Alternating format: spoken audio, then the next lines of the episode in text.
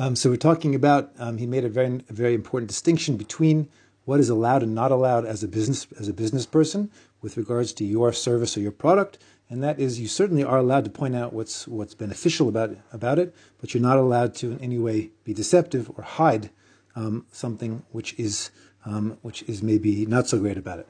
He doesn't say you have to emphasize what's negative about it, but you're, you're not allowed to hide it.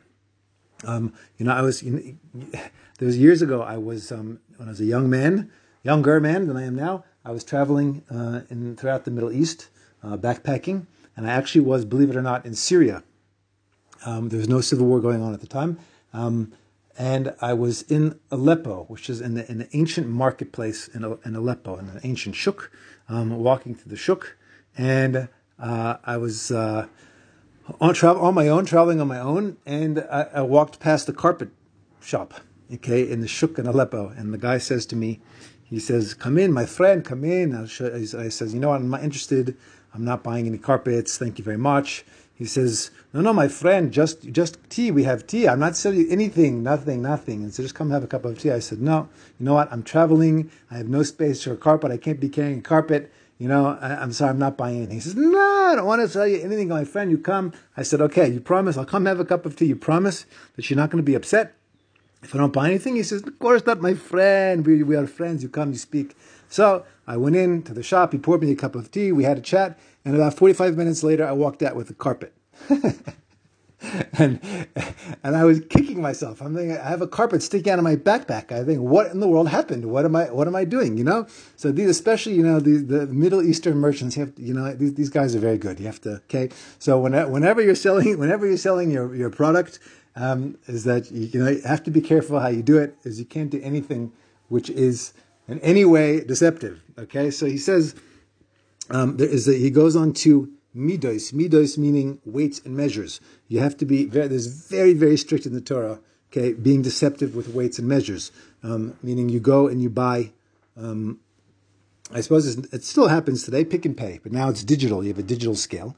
Okay, but back in the day is that you had, you literally had a scale and you had weights and you would put the, the produce, whatever you're buying on the one side of the scale and you would put the, the, the, the weights on the other and you would figure out you're selling by weight, how much weight there is, and you would charge the person.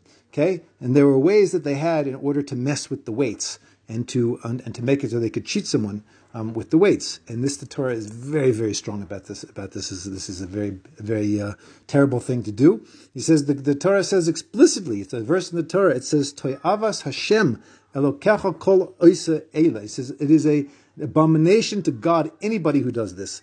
And the Gemara says the punishment for cheating with weights and measures is actually worse than for sexual morality.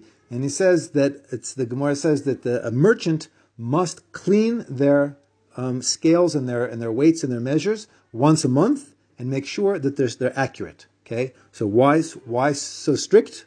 He says because um, to make sure that they're not accidentally, uh, you know, I mean, over time the weights could, you know, it starts to um, wear away, and it could it could actually end up being, let's say you have a 500 gram weight, it ends up being 490 grams, and you're charging the person for half a kilo of oranges, but they're getting less than half a kilo of oranges. So you have to be very very careful so you're not accidentally stealing from a person. So you see, you know, so I don't know, you know, I don't know how that works in Pick and Pay. How do they do they check that? How do you know that scale is accurate? You know, do they do the fact that it's digital mean that it's always accurate? It can't it can't go off. Okay, I mean, so there there are there are times, you know, even today where, um, or even you know, what about you? You buy things in the packages in the shops.